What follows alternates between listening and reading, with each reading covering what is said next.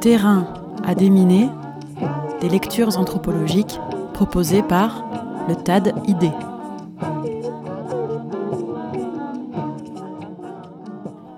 Aujourd'hui, je vous propose un texte de Jean-Noël Pellen, historien et ethnologue spécialiste des Cévennes et de la Provence, qui s'intitule Du progrès, émerveillement, aveuglement, résistance, publié dans Le Monde alpin et rhodanien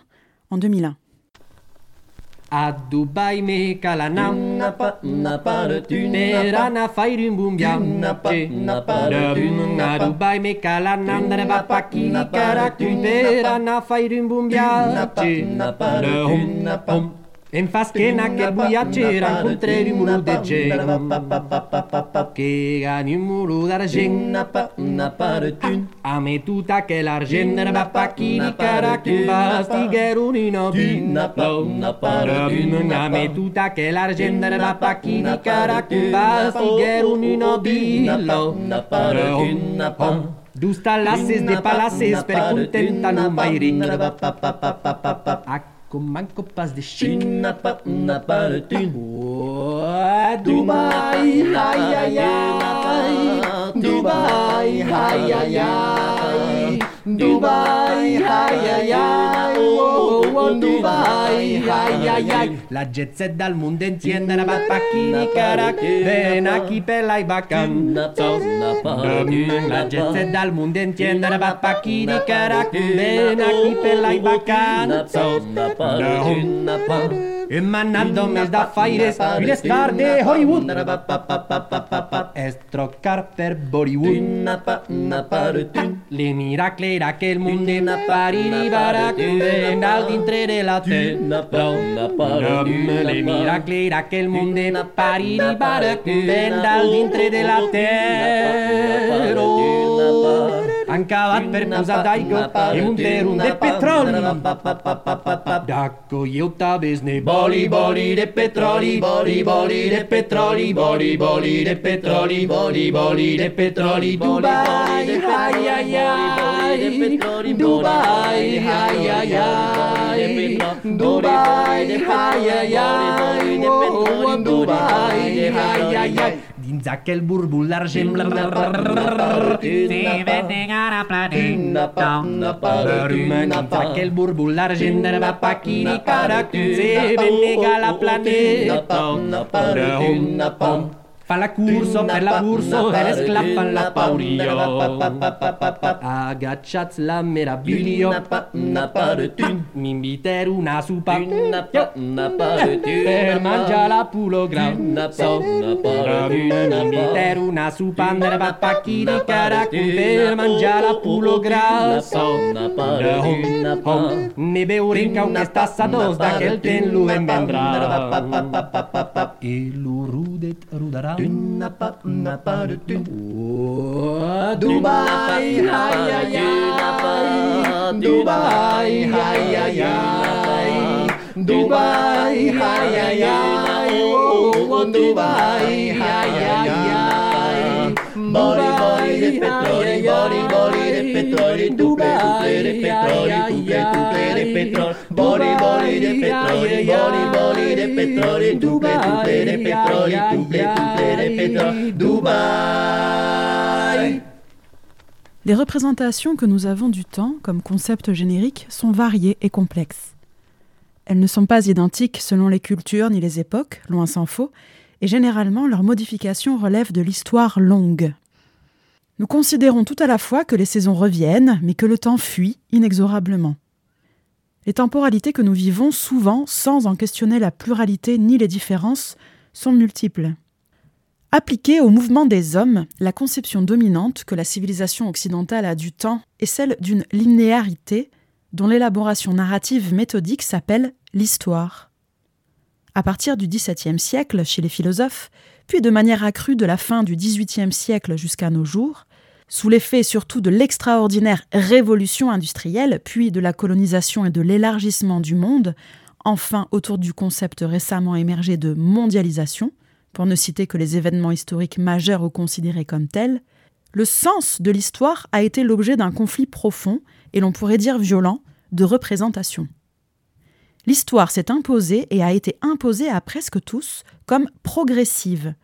L'on pourrait dire progressiste, supposée développer peu à peu et sur la base initiale et prométhéenne de la conquête des techniques, l'instruction, l'hygiène et les mœurs, le bien-être, l'intelligence de la cité, en un mot, la civilisation mise en œuvre par le progrès, selon un mouvement conçu tout à la fois comme nécessaire, inéluctable, irréversible et consubstantiel à la destinée du genre humain.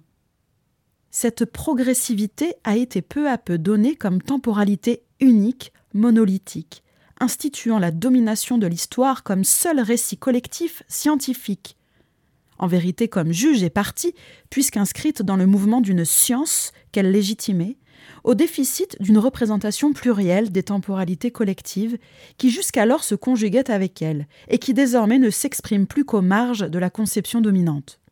Il faut rappeler pourtant que la plupart des progrès techniques, puis les progrès qui leur furent conjoints, dont ceux des sciences et même de ce qu'il est convenu d'appeler aujourd'hui les sciences de l'homme, ne naquirent pas gratuitement du génie humain, mais bien radicalement dans le giron du capitalisme et au service de son développement. La notion d'un progrès général s'est établie comme légitimement toutes sortes de dominations, territoriales, économiques, culturelles, envers des continents, des pays, des régions, des peuples, au prétexte énoncé qu'ils étaient en retard par rapport au mouvement général vers la civilisation, quand ils ne constituaient en vérité que des réservoirs de matières premières et de main-d'œuvre, dans le moins pire des cas des marchés potentiels. La progression proposée n'a pas ainsi été conçue comme une donnée partagée, à laquelle chaque culture aurait offert sa part, mais comme surgissant d'un lieu unique, un centre bouillonnant d'innovation, mais comme rayonnant vers une périphérie plus amorphe. Cette conception spatiale, quasi originelle du progrès, reste toujours de mise. Elle a fait de l'Occident le fer de lance d'une histoire se positivant sans fin, s'établissant comme seule référence, légitimant donc l'imposition de son modèle sur le mode pacifique ou guerrier, mais toujours dans une dynamique sous-jacente d'accumulation de capitaux et d'investissements. Selon ce principe narratif d'une évolution présumée générale et nécessaire, ont été désignées des différences de rythme, des pannes de mouvement, voire des régressions passagères, que l'on a dénommées selon le cas, au travers d'un lexique qui s'enrichit toujours barbarie, sauvagerie, état naturel, primitif, arriération, sous-développement, émergence. Si cette vision d'un mouvement différencié s'est imposée comme distinguant l'Occident des contrées lointaines, elle fut et reste appliquée sur des échelles plus restreintes, nationales, régionales, locales. On y verra en effet décliner, mesurées à l'aune d'une progression générique, les oppositions Paris-Province, ville-campagne, modernité technologique et arriération rurale, en somme, un passé d'ignorance pour un futur lumineux. La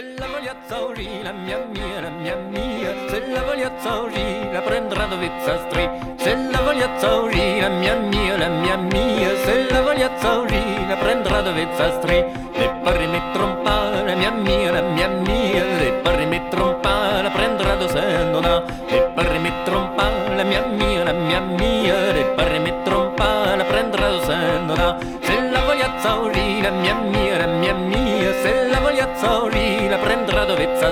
se la voglia zauri, la mia mia, la mia mia, se la voglia zauri, la prendrà dove zastri, le parri mi trompa, la mia mia, la mia mia, le parri mi trompa, la prendrà dove sendona, le parri mi trompa, la mia mia, la mia mia, le parri mi trompa,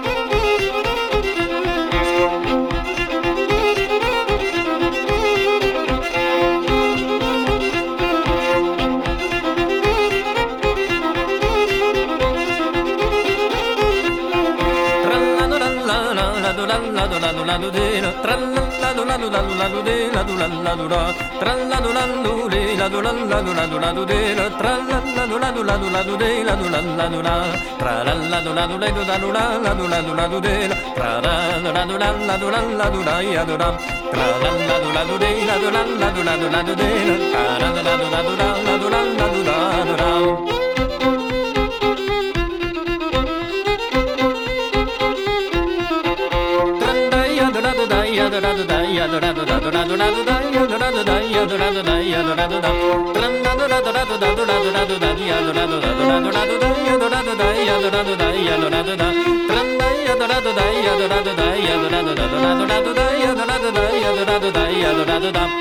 voglia zaurire, mia mia, mia mia,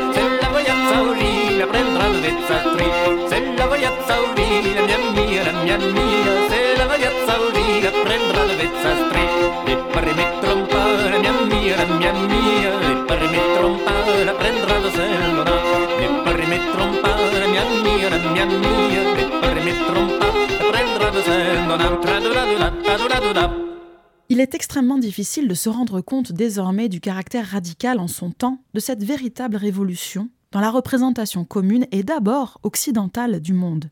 Sur toile de fond d'ouverture des marchés et de constitution du système bancaire, la vitesse du déplacement de l'homme, pour le motif premier d'accroître la rapidité de circulation des marchandises, fut multipliée de façon extraordinaire, d'abord par les bateaux à vapeur, puis par le chemin de fer l'homme acquit la capacité de réaliser de grands travaux jusqu'alors à peine imaginables, ponts et tunnels pour la route ou le rail, enjambant des précipices et perçant les montagnes, ouvrant les contrées les plus reculées aux engins puissants et rapides. L'homme s'éleva dans le ciel avec la montgolfière, communiqua instantanément à distance avec le télégraphe, découvrit de nouvelles sources de lumière avec le gaz et l'électricité, des sources d'énergie insoupçonnées avec la vapeur, l'hydroélectricité et le pétrole, multiplia par la mécanique la puissance des bras, que ce soit dans les métiers à tisser ou les moissonneuses, avec l'apparition de la photographie, puis plus tard du cinéma, la réalité devint représentable à l'identique, donnant à voir aussi bien la vérité des contrées lointaines que la propre et exacte image de l'homme dans la vogue extraordinaire du portrait, le regard portant droit vers l'histoire à venir. L'homme, ainsi, occidental s'entend, domina le monde par sa technique et son savoir, considéré comme seul véritable, et régna donc, selon un processus jugé tout à la fois comme historique et naturel sur les autres hommes, attardés de la périphérie que les anthropologues allèrent mesurer sous tous les angles l'érection de la tour Eiffel à Paris pour l'exposition universelle de 1889, dressée vers le ciel comme vers le pur futur, exprima bien cette victoire orgueilleuse sur le passé. Le progrès, écrit Victor Hugo dans Les Misérables, est le mode de l'homme. La vie générale du genre humain s'appelle le progrès. Le pas collectif du genre humain s'appelle le progrès. Le progrès marche, il fait le grand voyage humain et terrestre vers le céleste et le divin. Fin de citation.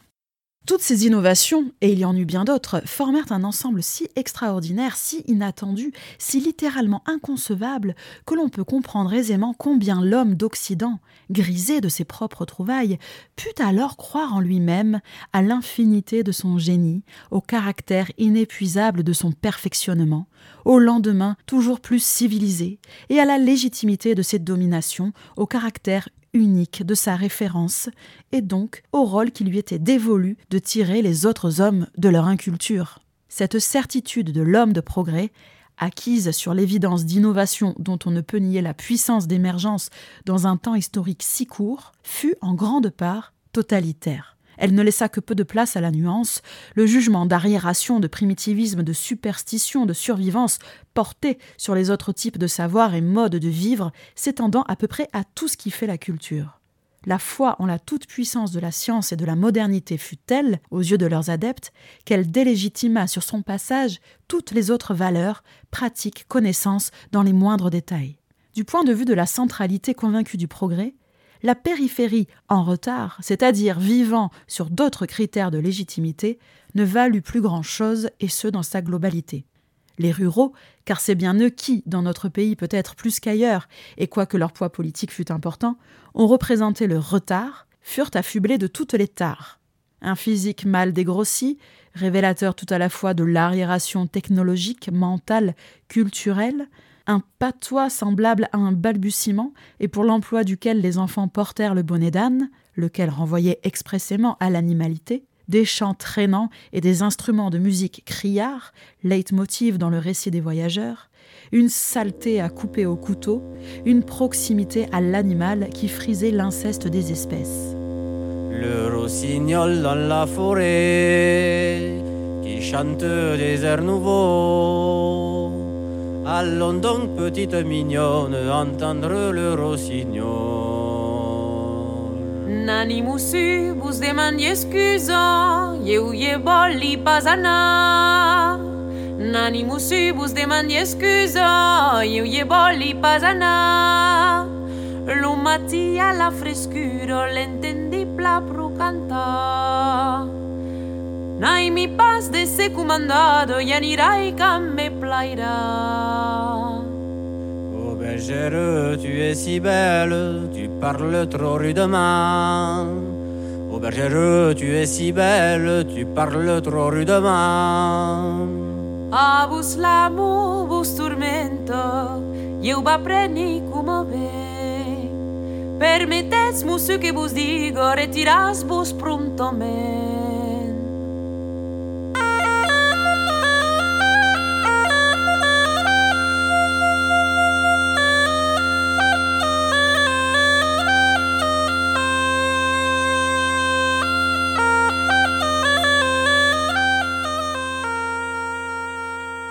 Le choc entre les deux points de vue a été tel qu'il a investi parfois avec vigueur une multitude d'espaces symboliques. Ainsi, et pour exemple, durant presque un siècle, l'opposition du soulier au sabot a-t-elle imagé avec force le caractère irréductible des deux espaces de la modernité et de l'arriération.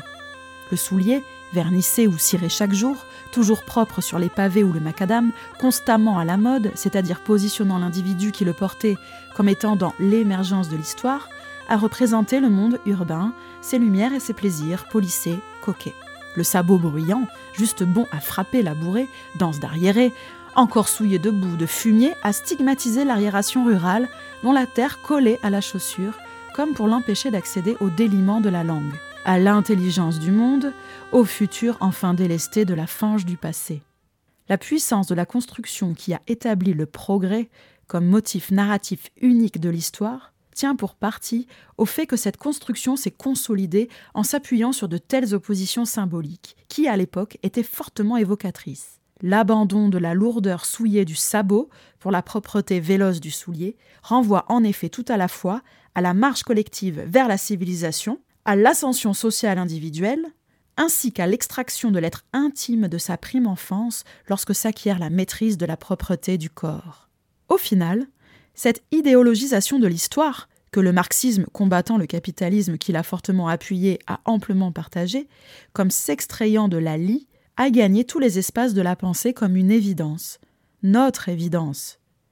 Il nous est extrêmement difficile de passer outre, surtout concernant notre propre culture, tant nous en sommes imprégnés. La notion de progrès est devenue consubstantielle même à la recherche scientifique, et la déconstruire nous amènerait à un requestionnement radical de nombre de nos valeurs et savoirs. Il n'est qu'à lire par exemple les descriptions récentes de la France au XIXe siècle pour s'apercevoir combien généralement la culture paysanne, qui constituait pourtant encore la culture majoritaire en nombre, y a la consistance d'un fantôme. Le formidable processus d'acculturation de la paysannerie n'y est pas évoqué, si ce n'est, non pas du point de vue de la culture, que cette paysannerie a perdu, formidable culture technique quoi qu'il en soit et abondante culture littéraire, mais du point de vue de la culture que cette paysannerie a gagnée, l'alphabétisation, la scolarisation, l'hygiène. Identiquement, les ouvrages, même critiques, narrant et analysant la révolution industrielle, apparaissent, pour la plupart et en filigrane, comme écrits à sa gloire, fascinés que sont leurs auteurs, d'une certaine façon à juste titre, par sa formidable explosion, au détriment de campagnes qui, lorsqu'on en parle, sont évoquées comme des systèmes économiques figés, fermés, stagnants, soit selon les critères de valeur imposés par la révolution industrielle elle-même et que l'historien, bon an mal an, fait sien.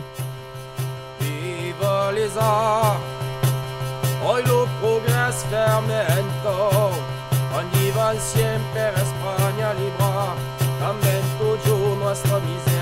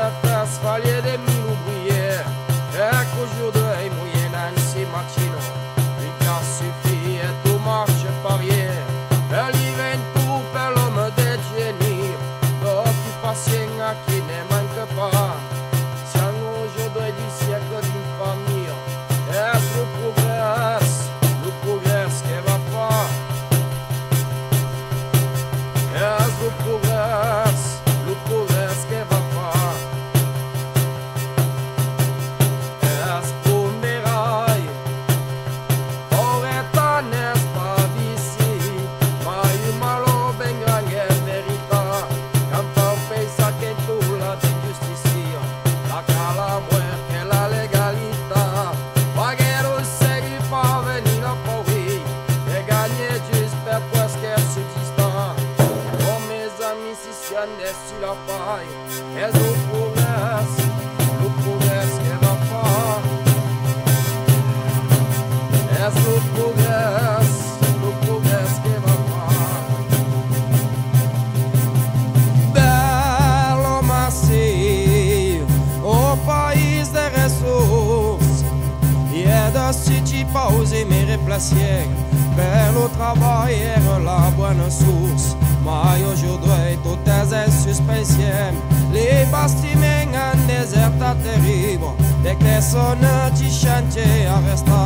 Sa qualquer jour la bonne nouvelle arrive Et le progresse alors que vorra pas Et le progresse alors que vorra pas Et le progresse alors que vorra pas Et le progresse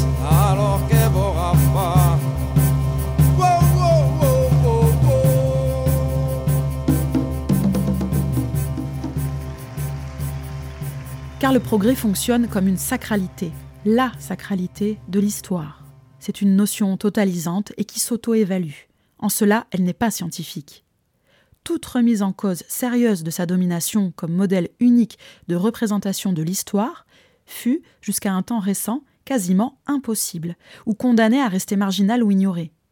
Pourtant, les sources existent, certes diffuses, qui montrent que cette grande célébration historique d'un récit eschatologique dépeignant l'irréversible ascension de l'homme vers les cieux de la connaissance technologique et scientifique, à laquelle s'attachait inexorablement l'ensemble des bienfaits de la civilisation et même les bienfaits moraux, ne fit pas l'unanimité.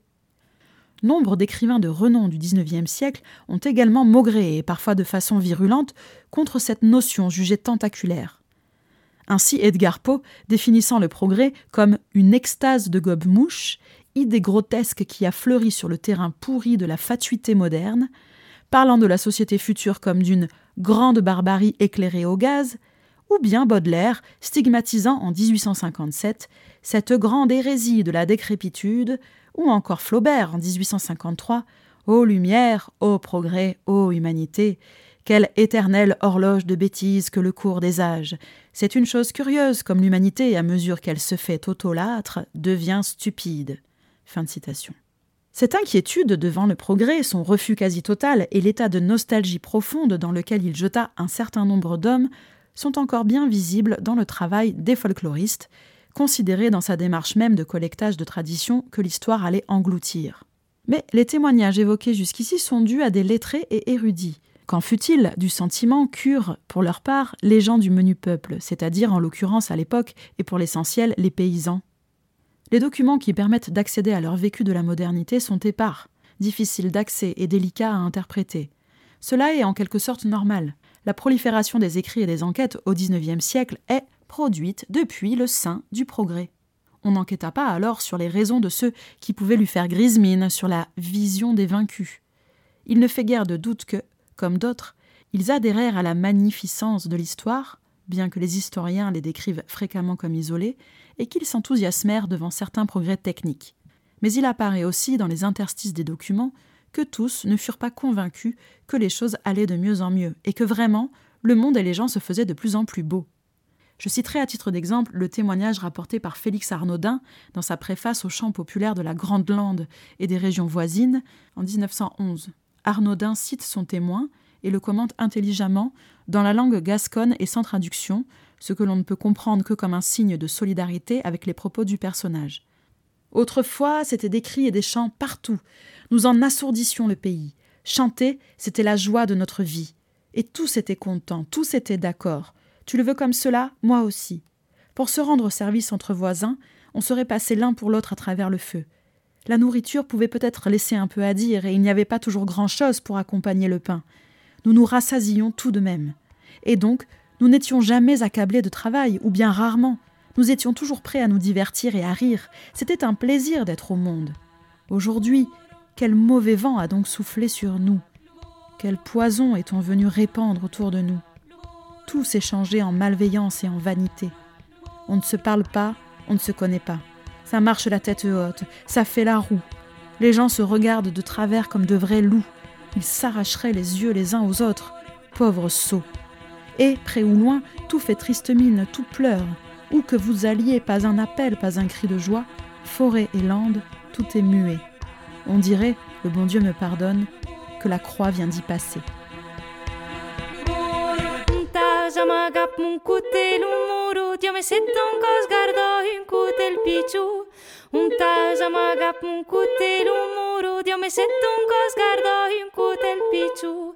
O muru kilio te fai me un putu E pau pau pau pau capalo selu O muru kilio te fai me un putu E pau pau pau pau capalo selu Kutte kutte kutte Kutte kutte muru Kutte kutte kutte.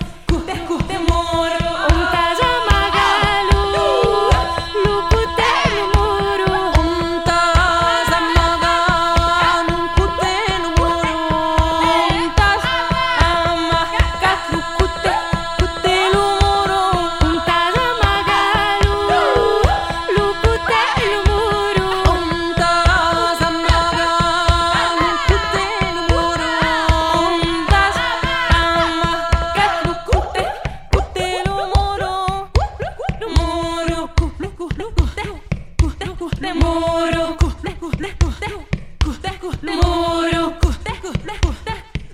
Cutel, cutel,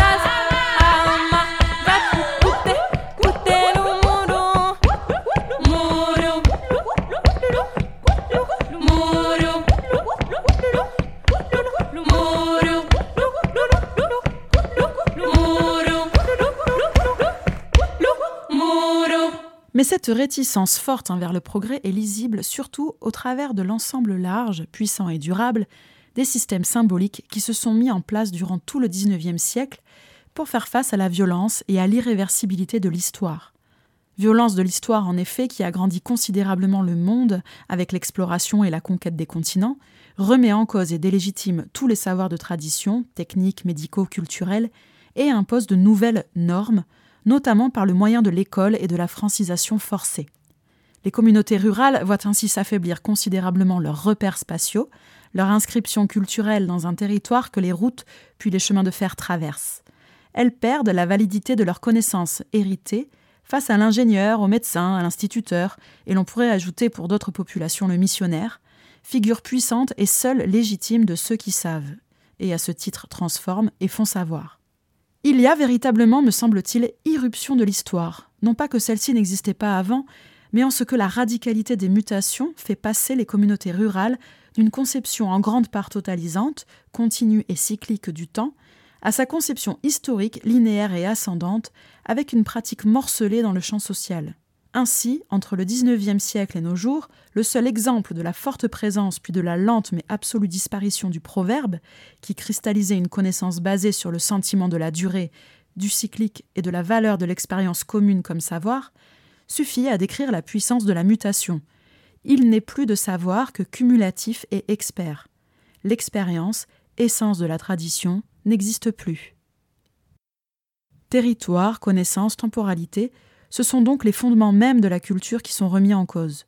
Les modes de parler, de penser, de faire, en un mot d'être, sont délégitimés.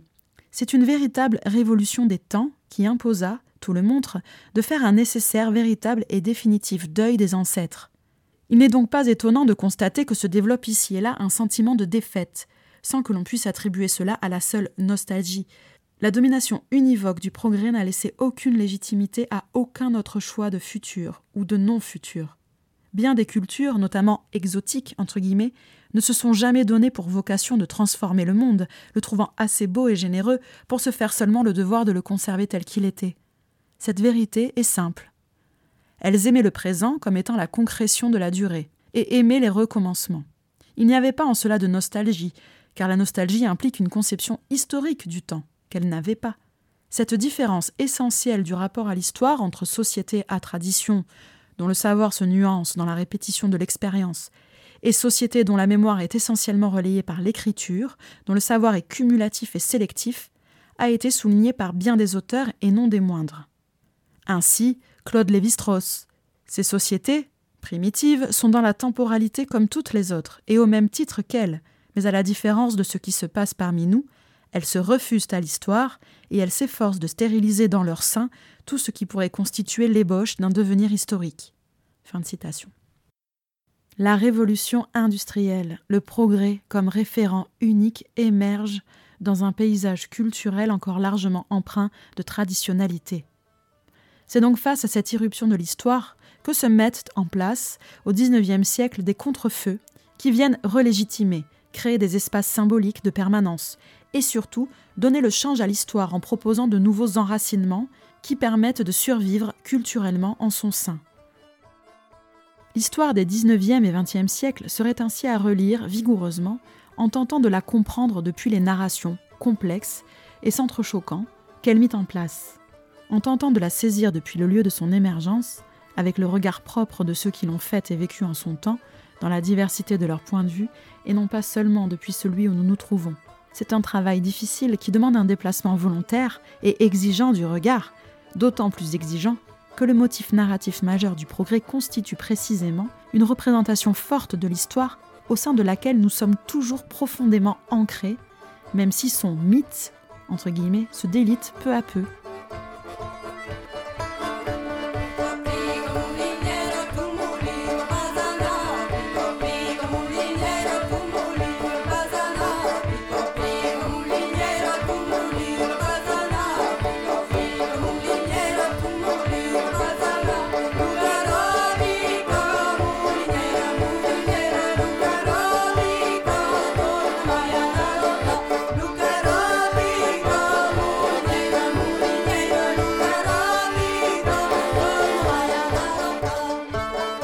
Récemment, au mois de juillet dans les Cévennes, j'ai rencontré deux jeunes gens qui voulaient habiter dans les arbres. Leur rêve était pensé et, quoique fort minoritaire, réalisable. Il y a dans le massif central d'immenses forêts qui offrent largement la place de vivre dans les arbres. Quelques personnes y vivent d'ailleurs de cette façon. Je souriais en les écoutant. J'avais à écrire une introduction sur le progrès et je me sentais au cœur du sujet.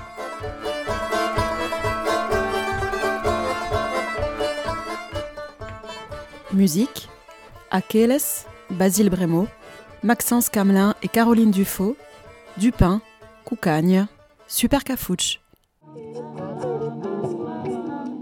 Terrain à déminer, des lectures anthropologiques proposées par le TAD ID.